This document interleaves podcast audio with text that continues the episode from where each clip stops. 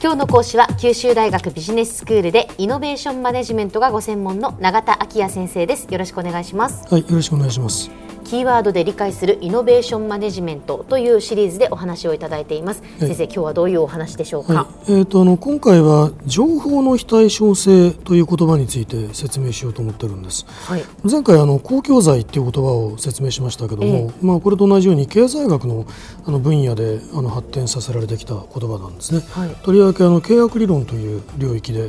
使われ始めてきた言葉なんですけれども、えー、これもあのイノベーションマネジメントの課題に対する理解を深める上で役に立つと思いますので、うんあの取り上げてみようと思っています、情報の非対称性、はい、もうパッと言葉を聞いただけではどういうものなのかよくわからないんですが、えー、そうですね、はい、まあ、字はあの、えー、この場合の非対称の対象っていうのはあの対という字にあの一人称の称という字を書く、えー、まあ、だから要するにこのなんていうか対応関係がある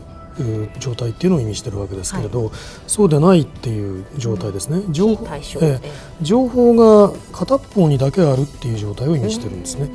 まあ、これが問題になるのは通常あの、市場で、まあ、売り手と買い手が何かこう取引を行うときには、はい、当然その取引の対象になっているあの財とかサービスについての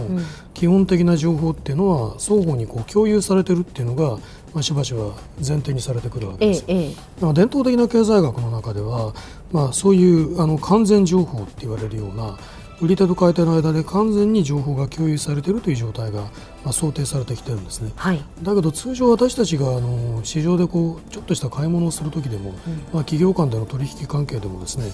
むしろそうではないあの状態。むしろこう売り手の側にだけあるとか、ええ、買い手の側にだけ情報があるという状態の方がむしろこう通常のありようとして考えられるようになってきたんですね、はいはいはい、だからこの概念に注目するというのは、まあ、いわば伝統的な経済学に対する、まあ、大きなこう挑戦という側面を持っていると言っていいだろうと思います。うん。はい。でまあ、この用語が最初に使われたのはですねあのジョージ・アカロフという経済学者によるもので、えー、この人があの1970年に発表した論文にで使われ始めています。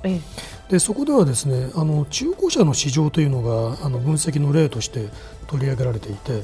中古車市場では買い手がその良質な中古車とえー、まあ欠陥車ですね、これ、欠陥車ってあの、はい、あのレモンというあの俗称で呼ばれるらしいんですけれども、えー、そうなんですか、えー、でこの2つをこうなかなか区別しにくいいい状態にあるわけですね、何かこう過去に事故歴がどのぐらいあるのかとか、まあ、いったことがなかなかこう買い手の側にはこう分からないわけですね。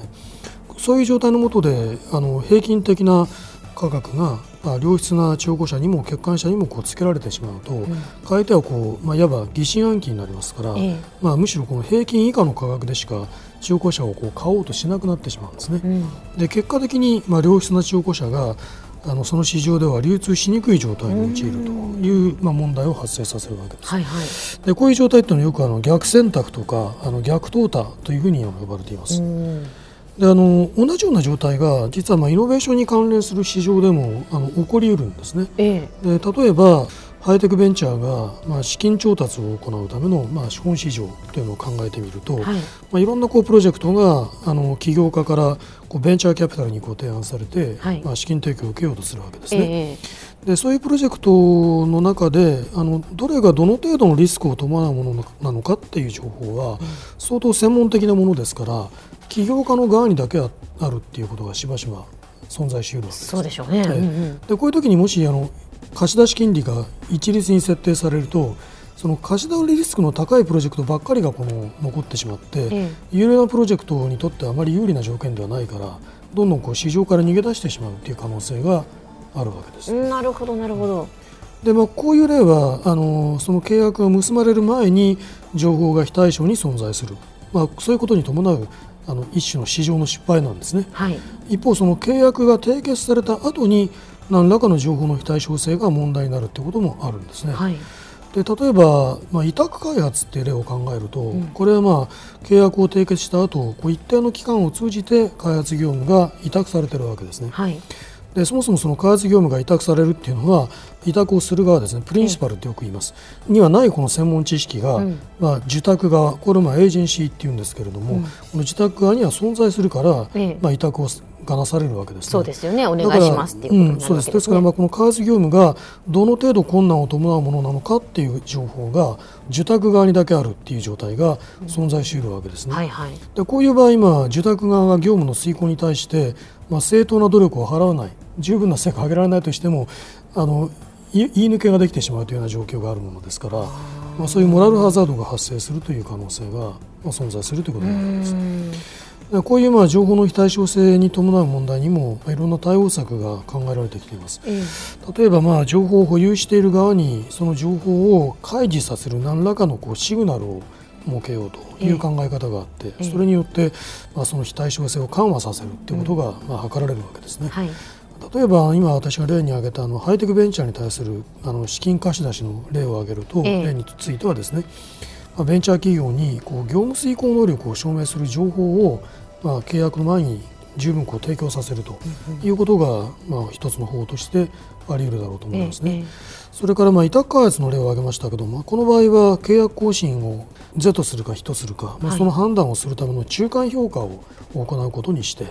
でまあ、評価に際してその中間的な成果に関する情報の提供を求めるという方法などが考えられると思います。うんまあ、でも情報のその非対称性って情報でも全部こう開示してしまったらやはりあのどこか損をする企業なんかも出てきてしまうわけですよね。うん、まああの そうですね。ですから情報が偏在しているっていうことが、えー、えー、その情報を保有している企業の交渉力、うん、というものに結びついているって場合もあるでしょうから、えー、あの開示をさせるためのいろんなこう契約上の方法が考案されても、えー、えー、なかなかそれ自体がうまくいかないという問題がまた別に発生するということは当然あるわけですよね。なるほどなるほど、うん、ただまあやっぱり情報のその非対称性によって生まれてくる問題というのもやっぱりいろいろあるっていうことですよね。うん、それがまたあのイノベーションにあの関連する問題にもなるということですね。はいでは先生今日のまとめをお願いします、はい、イノベーションマネジメントの課題を理解する上で情報の非対称性がなぜ重要なのかというと、まあ、イノベーションっていうのは特にあの専門的な知識を必要とするいろんな機能から成り立っているからです、まあ、そういう機能が市場取引の対象になる場合にその情報の非対称性が問題になることがある、まあ、その具体的な問題として逆選択とか、まあ、モラルハザードという言葉を使って説明してきました、まあ、それを今日のまとめにしておきたいと思います、はい、今日の講師は九州大学ビジネススクールでイノベーションマネジメントがご専門の永田昭也先生でした。どうもありがとうございました。ありがとうございました。